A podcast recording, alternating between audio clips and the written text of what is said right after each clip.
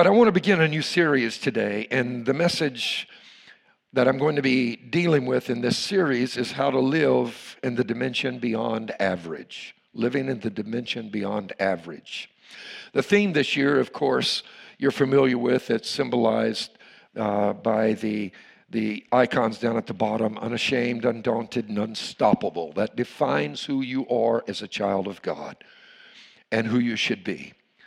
But I want to turn to the book of Acts, chapter 2, verse 42 and 40 through 47. All the believers devoted themselves to the apostles' teaching and to fellowship and to sharing in meals, including the Lord's Supper and to prayer. A deep sense of awe came over them all and the apostles performed many miraculous signs and wonders. I want to say right now, I still believe in miracles. I'm standing here today experiencing less pain than I have in many, many years because of what God did for me recently in those series of meetings that we've had just several months ago. And um, I didn't think that I would ever be able to get a moment free from pain. They had told me 12 years ago I would have to live with it the rest of my life. And I'm standing here today to tell you, in spite of 24 surgeries and multiple major collisions and injuries, that I am able to stand up here without pain right now. And that is a miracle that I cannot even begin to thank God enough for. And I say that to you because if you're here today and you need a miracle, you're in the right place. All the believers met together in one place and shared everything they had.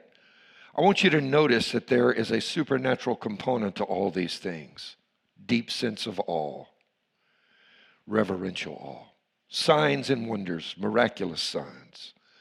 They all met together, shared everything they had. That is not something people normally do. They sold their property and possessions and shared the money with those in need. they worshiped together at the temple each day, not once a week. Some folk have a hard time coming once a week. And they met in their homes for the Lord's Supper. That portion of Scripture leapt out at me because usually we think of the Lord's Supper as something we do at church. Uh, all of our devotions are around church, their devotions were around their homes but they went to church. And they shared their meals with great joy and generosity, all the while praising God. And notice this you have to understand the context. They were hated, despised, they were being persecuted. Their Savior had just been crucified, their Lord had been nailed to a cross, condemned like a common criminal. And yet they enjoyed goodwill of all the people.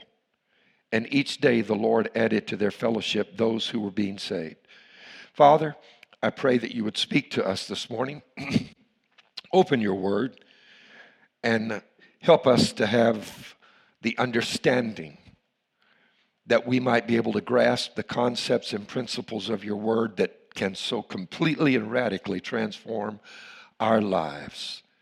I give you permission today to cause whatever things we have embraced by way of values or thoughts or belief systems to be canceled and negated and removed and replaced with those that are solid and true that are founded on your word in Jesus' name. And everybody said, Amen.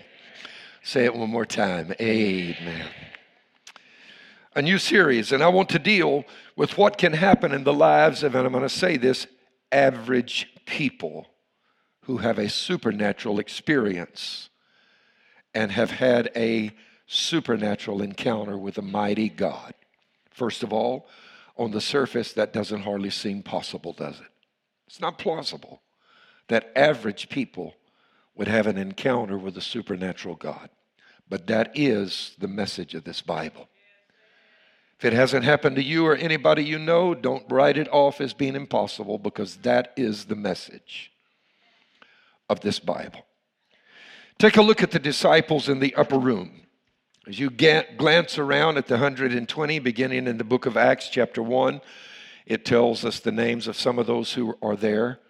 some of the characters, individuals that were present on the scene when the Holy Spirit fell in Acts chapter 2.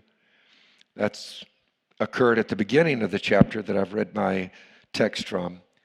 But in Acts chapter 1, we find out that they were just common people. There were the 12 apostles that, in our minds now, are these great spiritual superstars, but that certainly is not the case that existed at that time. They were just average Joes. There were Mary, the mother of Jesus, Mary Magdalene. There was Martha, Lazarus, probably, number of others, a total of 120 normal, average people. I'm going to use this word over and over again ordinary people. Ordinary in every possible way. And as I've mentioned, even the apostles themselves, irrespective of the fact that we value and honor them so highly now, 2,000 years later, they were very average at that time. Acts 4:13, the members of the council, the Sanhedrin council, were amazed when they saw the boldness of Peter and John, for they could see, listen to this, that they were ordinary. Say it with me, ordinary men with no special training in Scripture. Ordinary men. It's the next sentence that makes everything come alive. They recognized them as men who had been with Jesus. Ordinary men who had been with Jesus and were transformed because of that experience. Knowing that God uses ordinary people gives me, and I believe it probably does you, hope. Because if there's anything that most of us believe about ourselves, it's that we are ordinary. People are always quick to point out what they believe is pride in others. You know why we point out pride in others? Because we feel so ordinary ourselves that when we see somebody else putting on airs, kind of makes us feel bad. We got a right to do that too, but we don't. The truth of the matter is that most more people struggle with feelings of inadequacy than pride. That's the one thing I've learned in all these years of ministry and all the classes and courses I've taken in university is that more people struggle with feelings of inadequacy than they do some inordinate sense of I'm all that and a bag of chips. Not many people feel that way. The ones that do are usually those that have lived out there in that celebrity circle for so long they've lost touch with reality. But not most people. The Apostle Paul tells us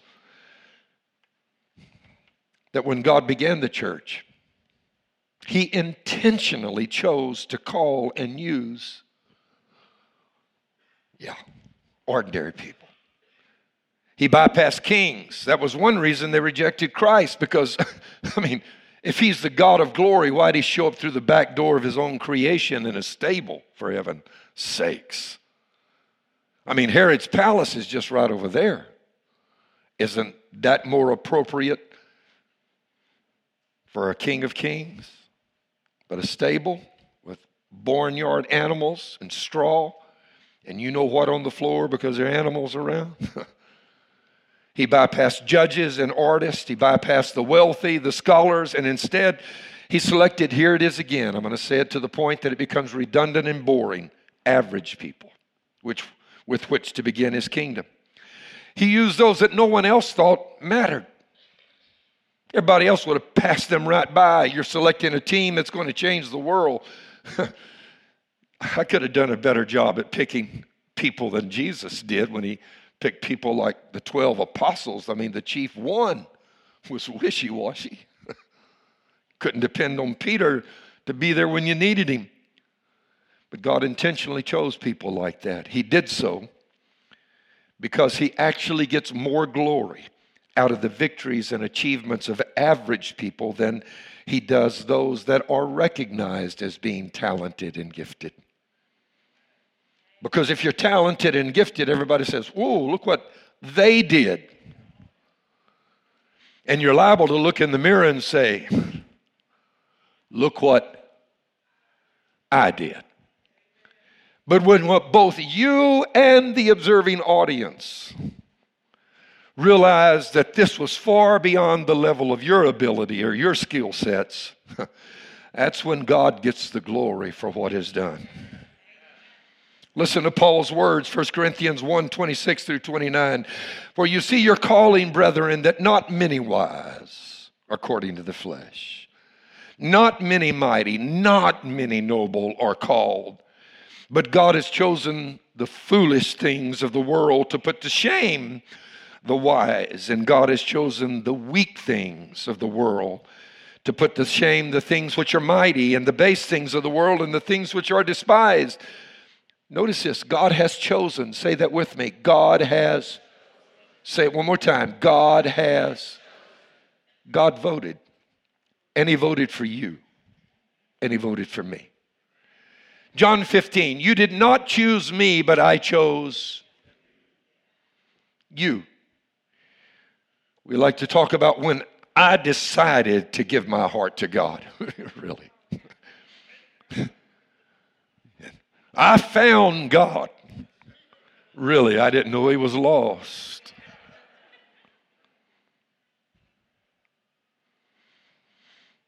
Paul says he chose the things which are not to bring to nothing the things that are, that no flesh should glory in his presence. There it is, that's the key.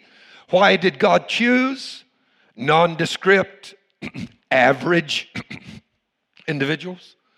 Because he knew that in doing that, he would be the one that got the glory when something happened in their lives that caused the whole world to stand back and say, Wow.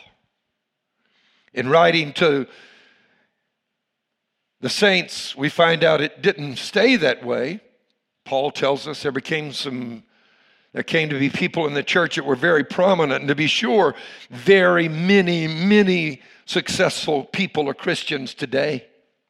Some of the best educated, some of the most talented, some of the wealthiest, some of the most prominent in their respective fields. And in short, some of the greatest people who live on the planet today are Christians.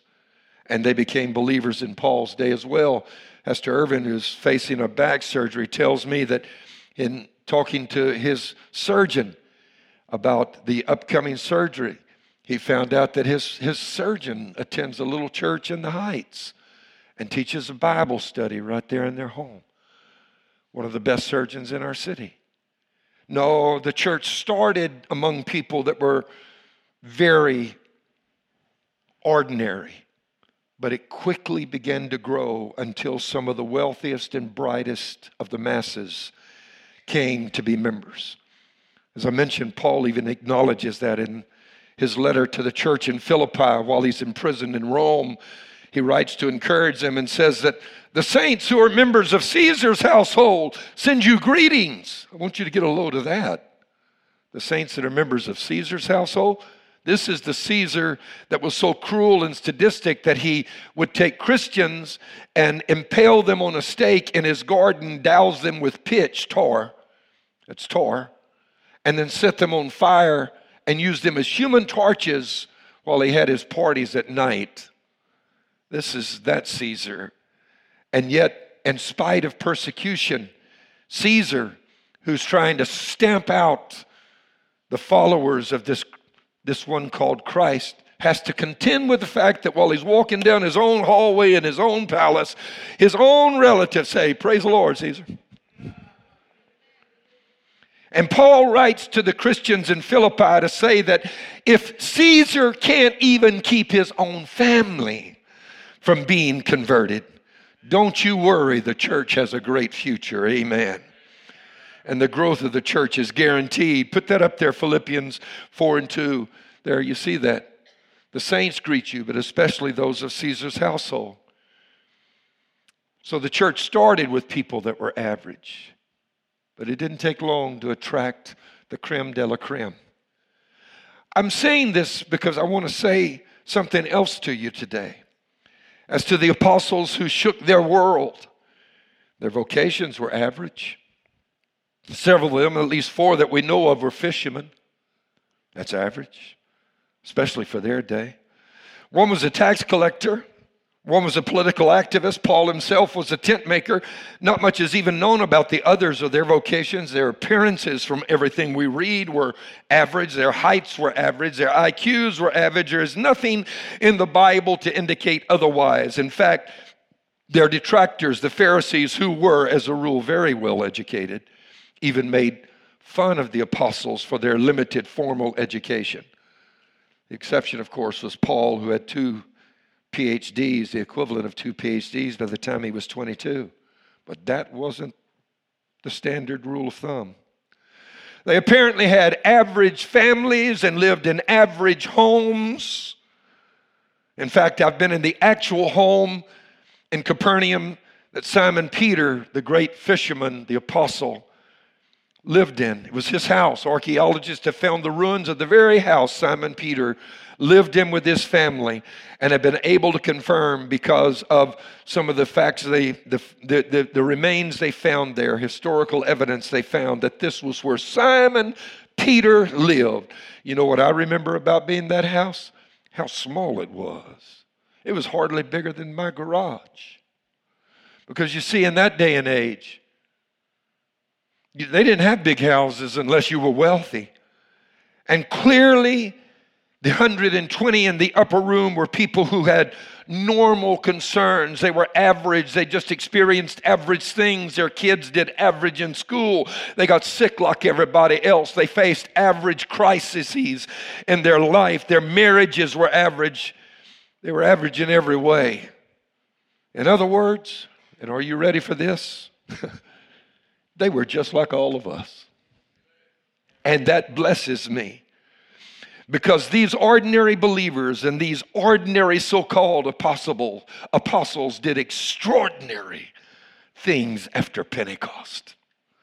They literally shook the world and made their lives count. Great athletes of the day, nobody remembers their names. Great gladiators, soldiers, nobody remembers their names either.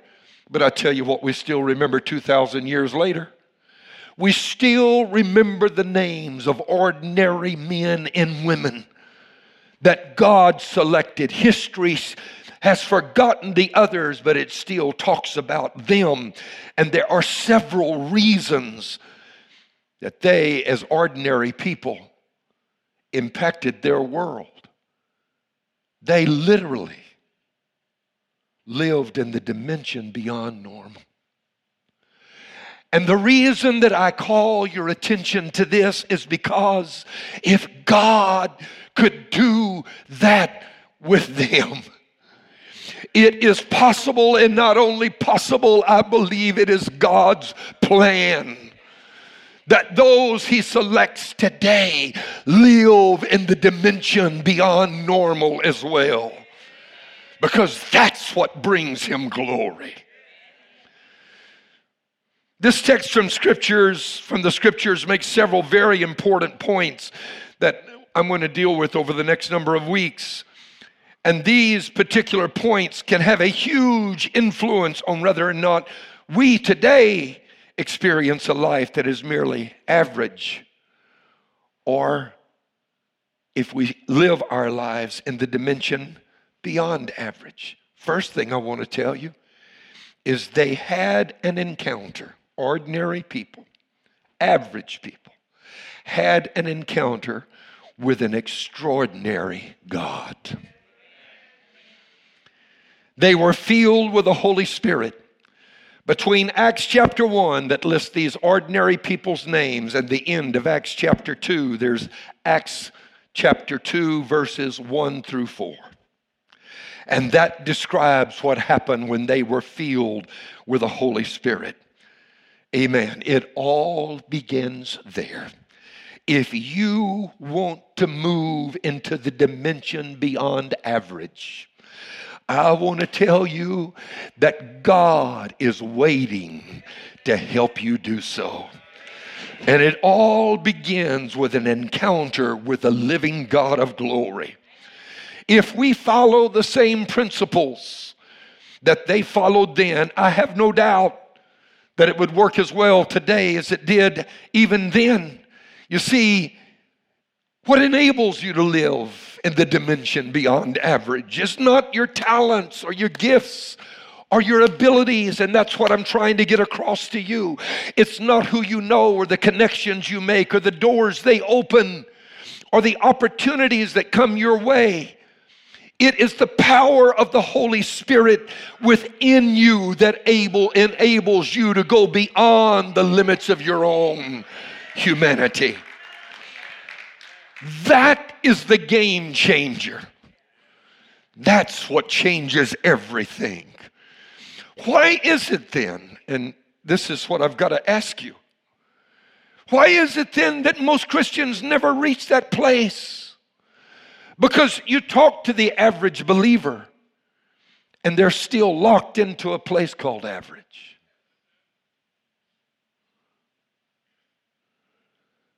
During the years, I've had a chance to preach literally in thousands of churches. That's not an exaggeration if you know anything about my conference speaking schedule.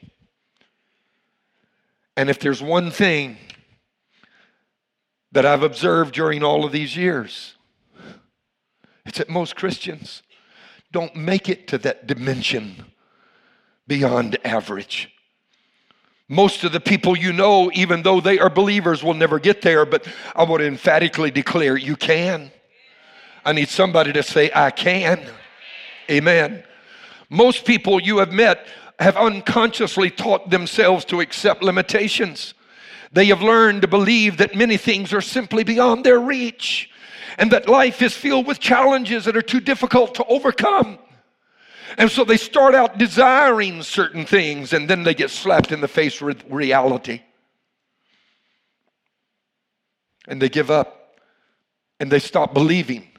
That was never a problem with the early church. I want you to hear what I'm saying. It was not a problem with the early church. Perhaps it is because they had just witnessed the ministry of Christ and all of the miracles.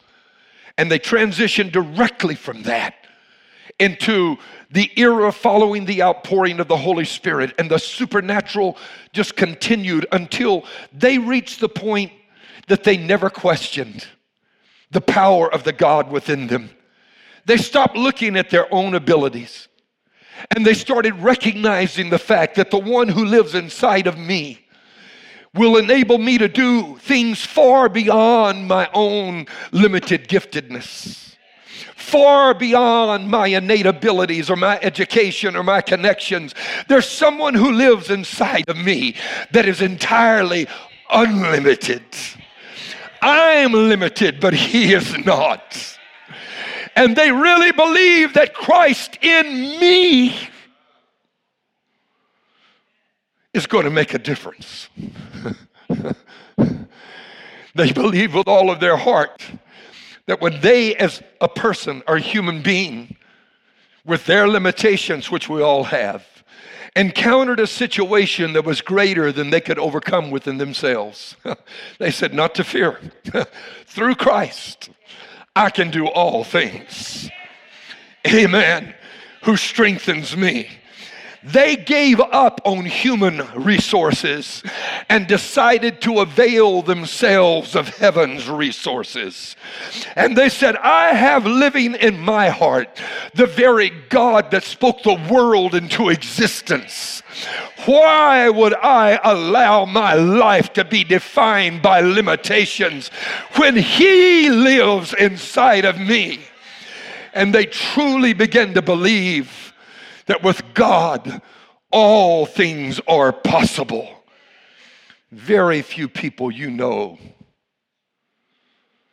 live at that place of faith in their lives. They've trained themselves to look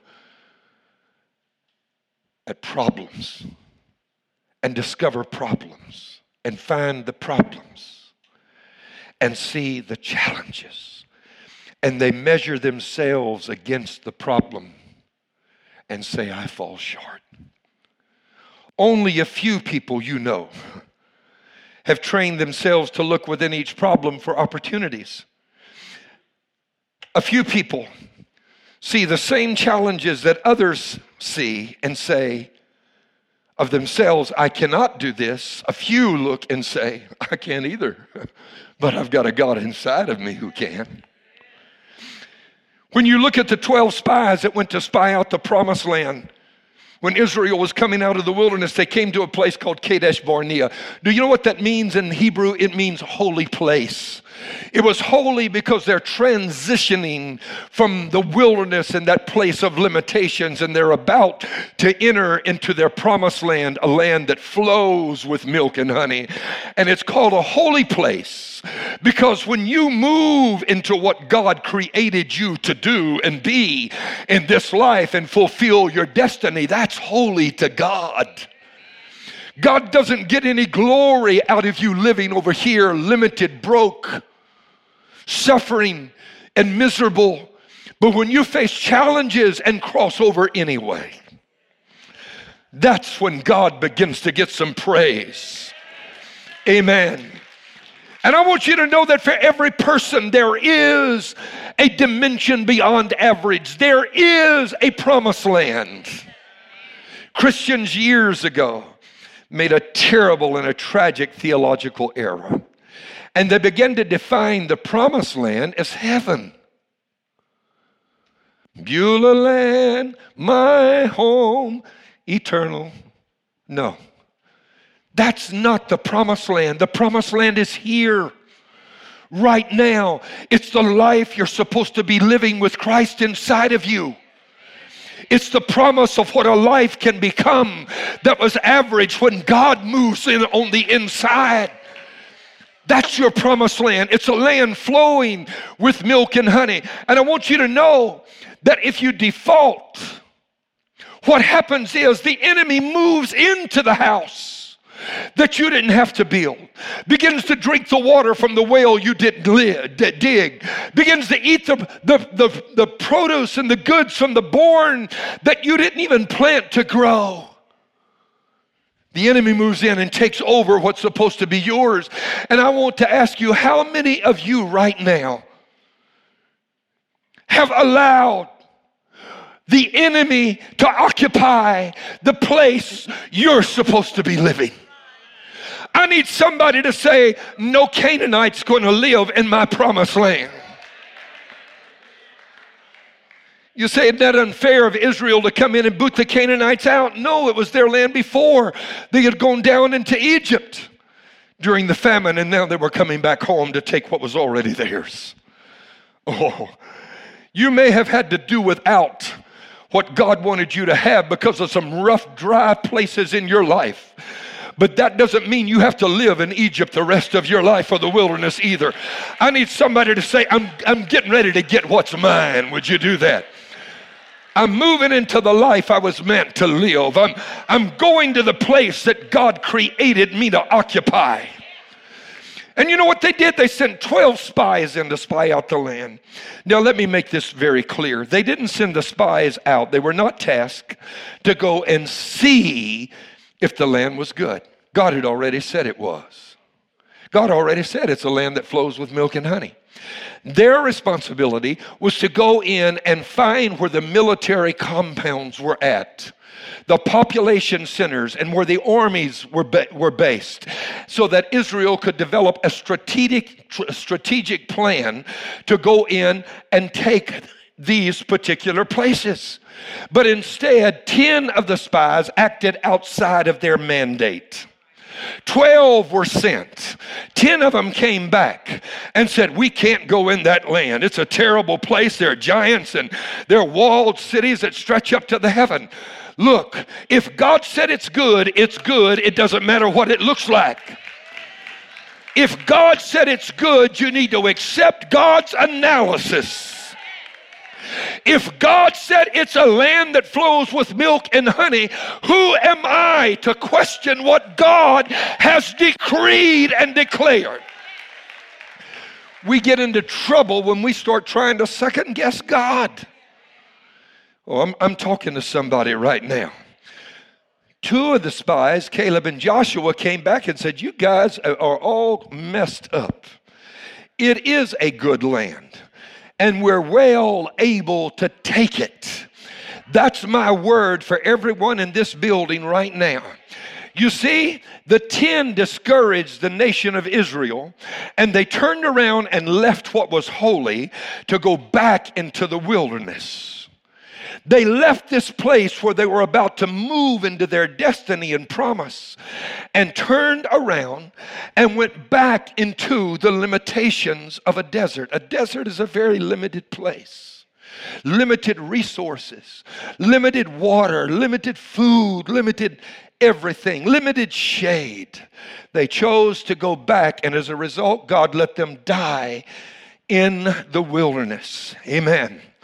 Now, this is what Joshua and Caleb said regarding them as they were going back. Come on, guys, we are well able.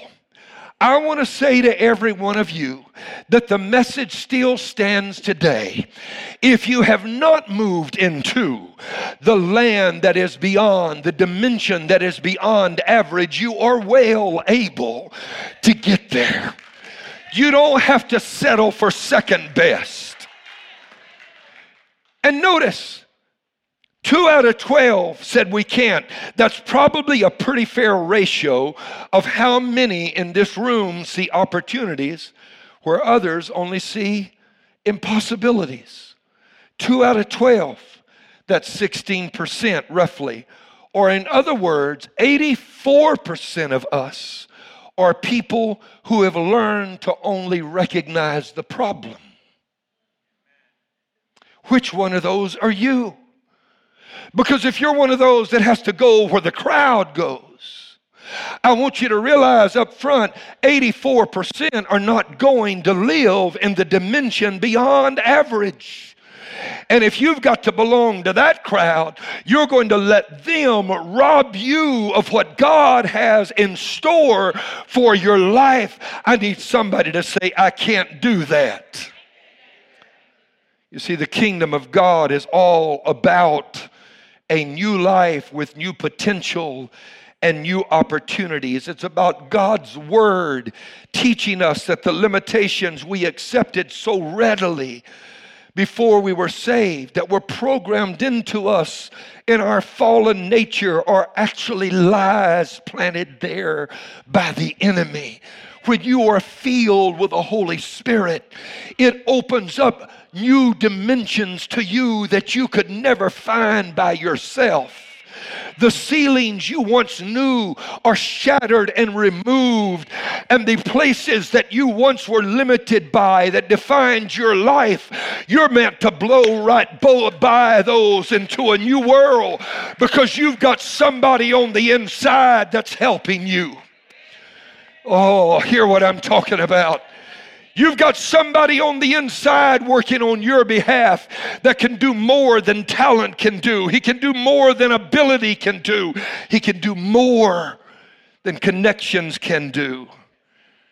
And these opportunities exist for every person that's been filled with, with the Holy Spirit. No wonder the, the enemy works so hard in this whole game of branding to brand Christians as being limited, people who will never find the joy that we who are unsaved find. Yeah, joy of one out of two marriages ending in divorce. The joy out of 67% of all second marriages ending in divorce. The joy out of 74% of all third marriages ending in divorce. Yeah, thanks, but no thanks. I don't want any of that thanks, but no thanks. I'll stay right where I'm at. I used to be out there where you are, but once I got saved, I found something better. Once I gave my heart to God, I discovered a life without limitations. You see, most people settle for too little, even with the Holy Spirit inside of them. We settle for a doctor's report that says we're not going to get any better rather than believing the report of the Word of God that says, By His stripes we're healed. We settle for the report that is issued on the economy. The economy's not good. And we settle for the report that we have to struggle to be able to get by rather than listening to the Word of God that I'm blessed coming in and I'm blessed going out and I'm blessed when I, I stand up and I'm blessed when I sit down. Whose report will you believe? We settle for the information that we've got enemies who are conspiring to work against us rather than the report of the Word of God that no weapon formed against you can prosper. Hallelujah. They'll dig a pit and for you, but they'll fall into the very pit they dug for you themselves. And I need somebody in this building to recognize that when you get God on the inside, He makes a difference. He makes a difference. And I thank God for all of my wonderful doctors, the doctors that told me I'd never live without pain. I thank God for them. I thank God for the doctors that told me the rest of my life I'm going to have to live every moment, awake or asleep, with pain. But I got news for you. I got somebody living on the inside that doesn't recognize the limitations that others have to live with. You see, most people settle for way too little, even in the church. They're like the baby elephant that has been chained to a stake driven into the ground. And when he pulls against it, he discovers because of that heavy chain and that deep stake, thick and strong, that's driven with a mallet into the ground, that he cannot break free. And once he accepts defeat and pulls against it for a few days, once he accepts that I can't break free, his trainer then removes the chain because the rough chain will irritate his skin and will erode a hole in his leg that can become infected. In its place, the trainer puts a little thin rope because when once that baby elephant has accepted its limitations, then the chain can be removed and he'll never try to break break free again. And you see this, you see these elephants. I see them all the time in, in India, particularly where they, they've trained them to do heavy lifting. And, and a big, huge elephant with a little old rope around its ankle, and it just stands there captive to that rope. Its world is defined by the length of the rope. It doesn't get to go beyond that. The stake driven in the ground and the circumference that the rope will draw around it is as big as the world that it lives in, and it won't get any bigger. It's defined by its limitations. When all it has to do is look at that little rope and say, I'm out of here, baby, and give one good kick, and that rope will break. There are many Christians who are just like that. You're defined by your sickness. You're defined by your job. You're defined by your financial struggle. You're defined by the area you live in. And can I say this? These days, it's become popular for us all to be victims. Come on, help me out. Don't you go silent on me. That's right. I'm looking for the line for the Cajuns to stand in right now so I can go be a victim too. Everybody's a victim. Raised bad, single family homes. Look, it will only limit you if you accept the fact that that rope defines your world. It doesn't have to define who you are. I need somebody to say, I'm not living like this anymore. Amen. I know you're gonna you're gonna laugh because I've stated it so many times, but I think the phenomenon of reality TV is terrible. It is my pet peeve. I would rather watch paint dry than watch the Kardashians.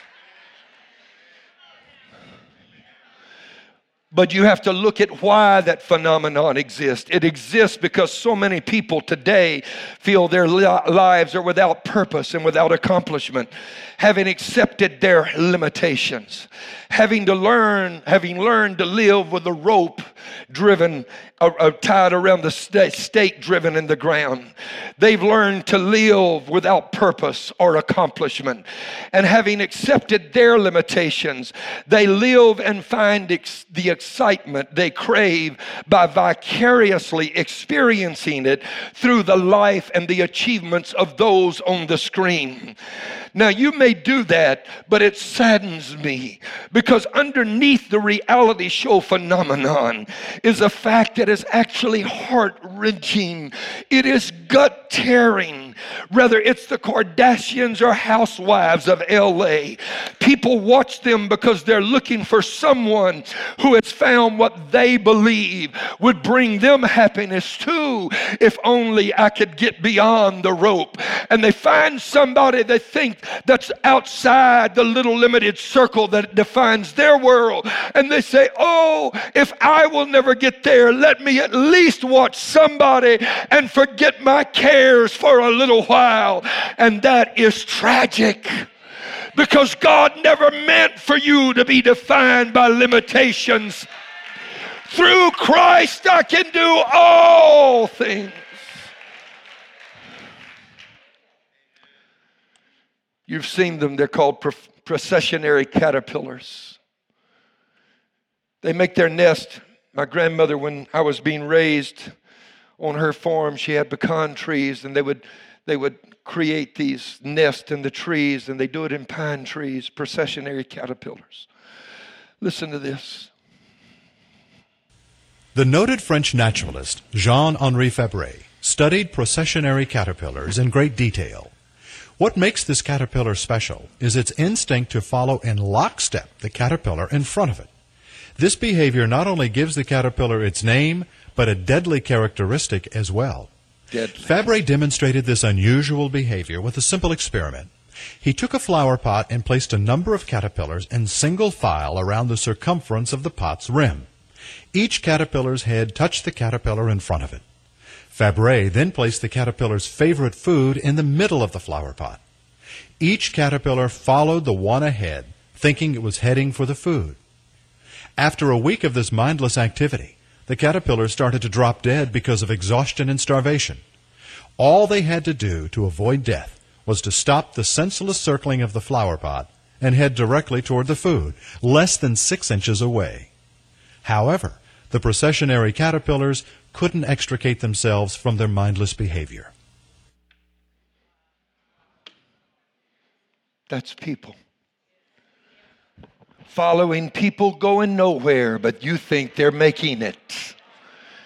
And people die with the real thing they're looking for only scant inches away.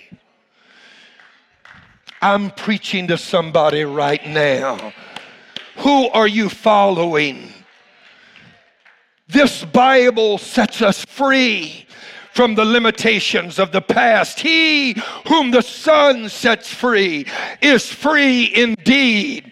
You may have been limited before you came to God, but hear me. With Christ on the inside, it pushes back the restrictions and the limitations of life, and you step into the dimension beyond average. You don't have to live an average life anymore.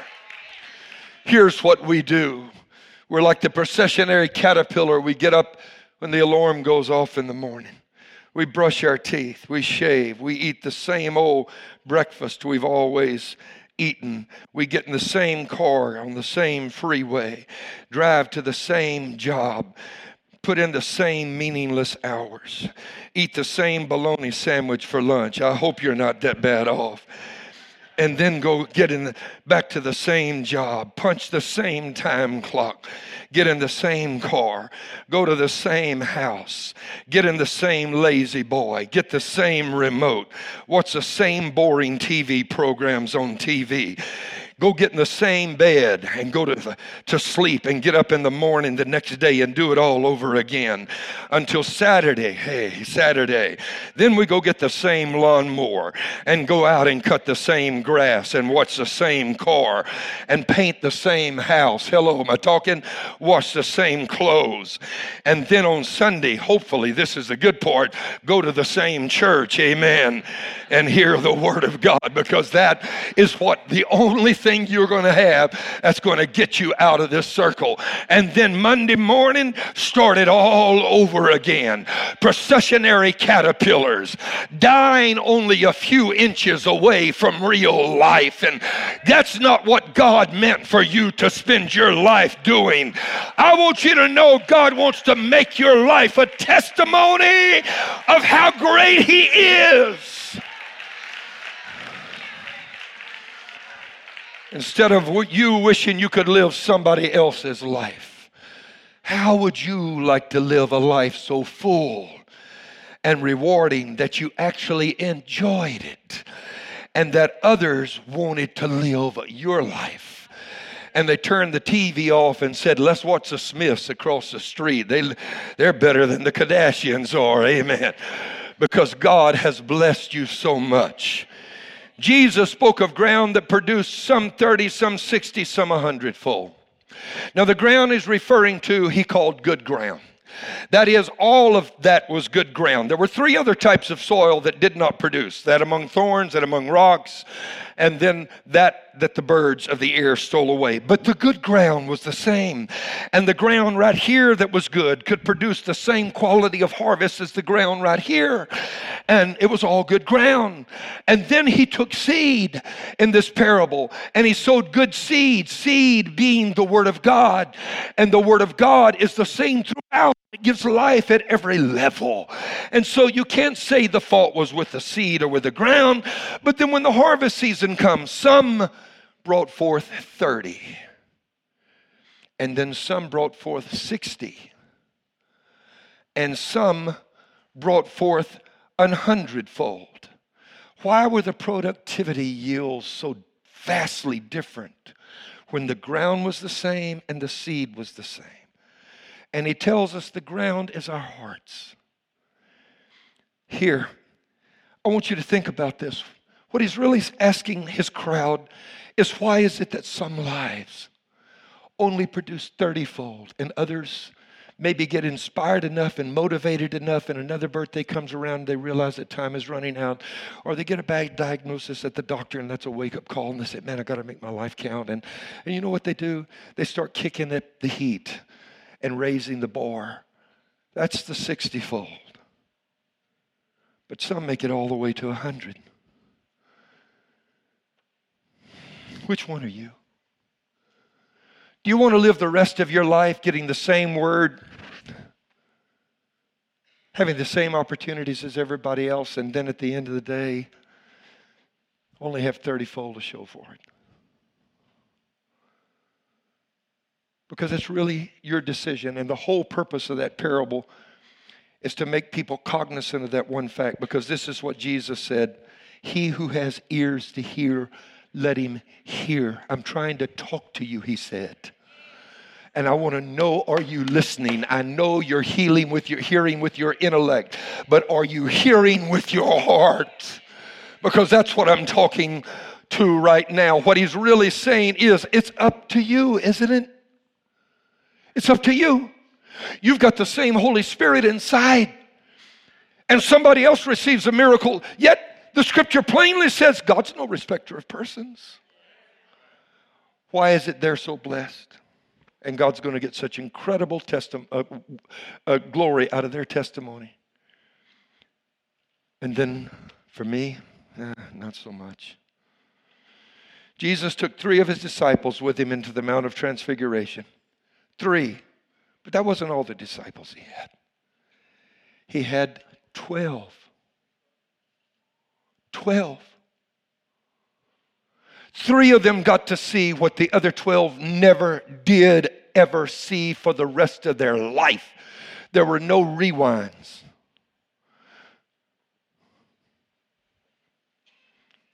The three went up to the top of the mount, and I got to tell you, it's harder to get there.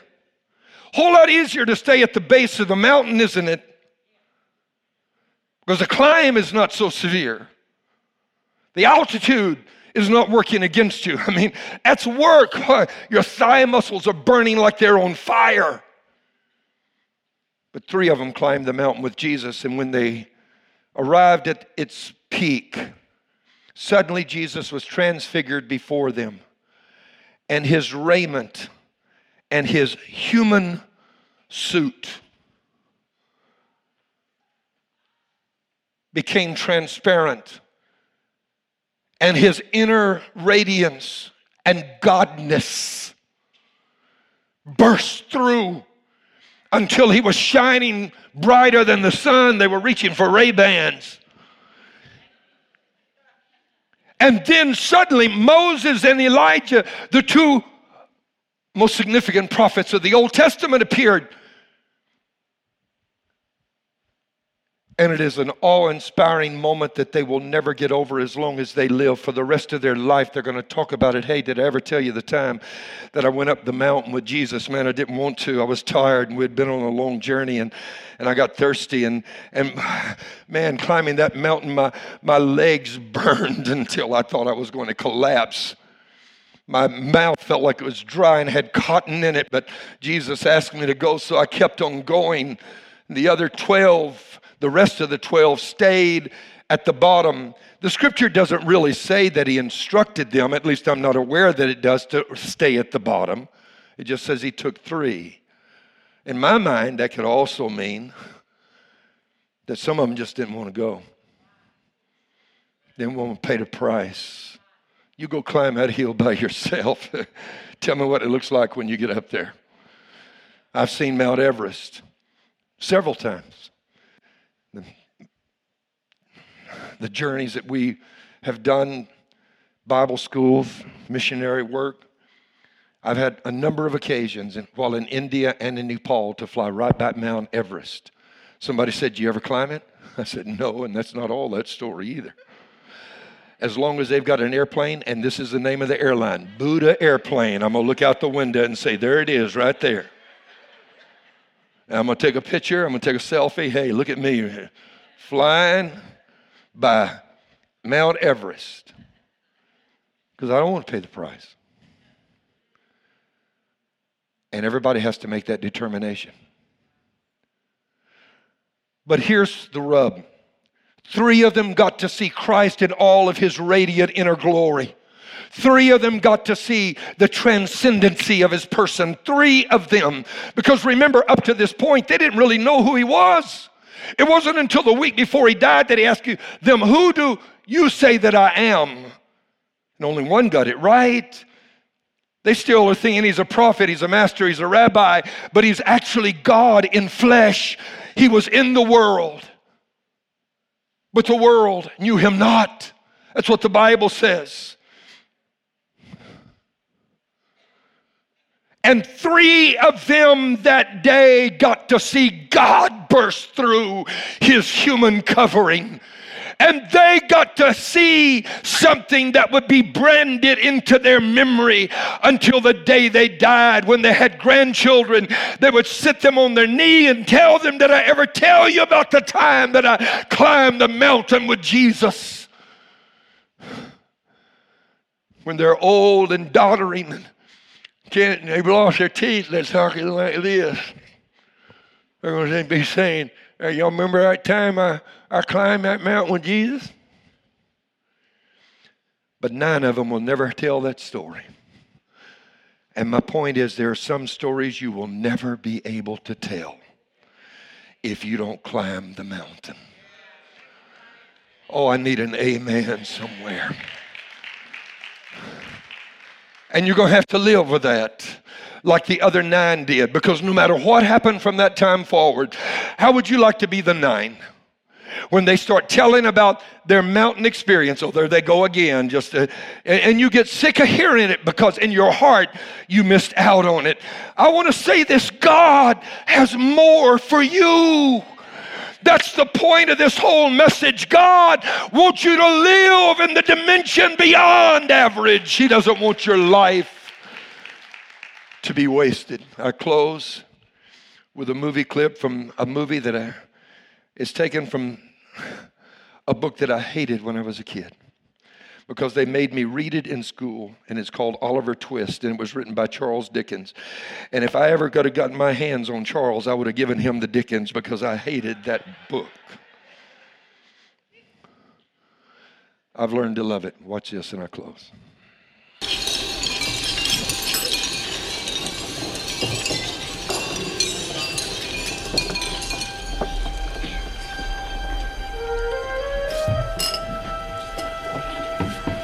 They've all been given one little bowl of gruel and they're hungry. This is an orphanage. And the money collected for the orphanage is using to fund the wealthy lifestyles of those who run it. And the boys, Oliver Twist decides he wants more. Please, sir, I want some more. What? Please, sir. I want some more.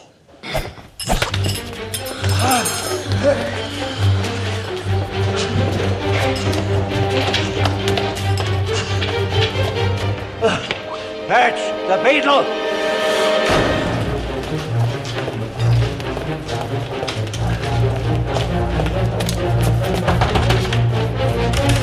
Mr. Limbkins, I beg your pardon, sir. Oliver Twist has asked for more. For more? Pose yourself, Mr. Bumble, and answer me distinctly. Do I understand that he asked for more after he had eaten his supper? He did, sir. That boy will be hanged. That's what the world tells you. except where you're at. I'm Oliver Twist. I want more. Would you stand with me right now? I want to live in the dimension beyond average. Would you come and join me? I want to pray with you. I want to live in the dimension beyond average. I'm not going to accept an average life and go in circles the rest of my existence. I want what God has for me. I want more than an average marriage. I want more than average finances. I want more than to be limited by the reports of doctors, thank God for them. I want more than to spend my life wishing that things were different. I want more. I don't want to go through the rest of my life and come to the end of my days and wonder, was this all there was to it? And this is what the Christian life is supposed to be about.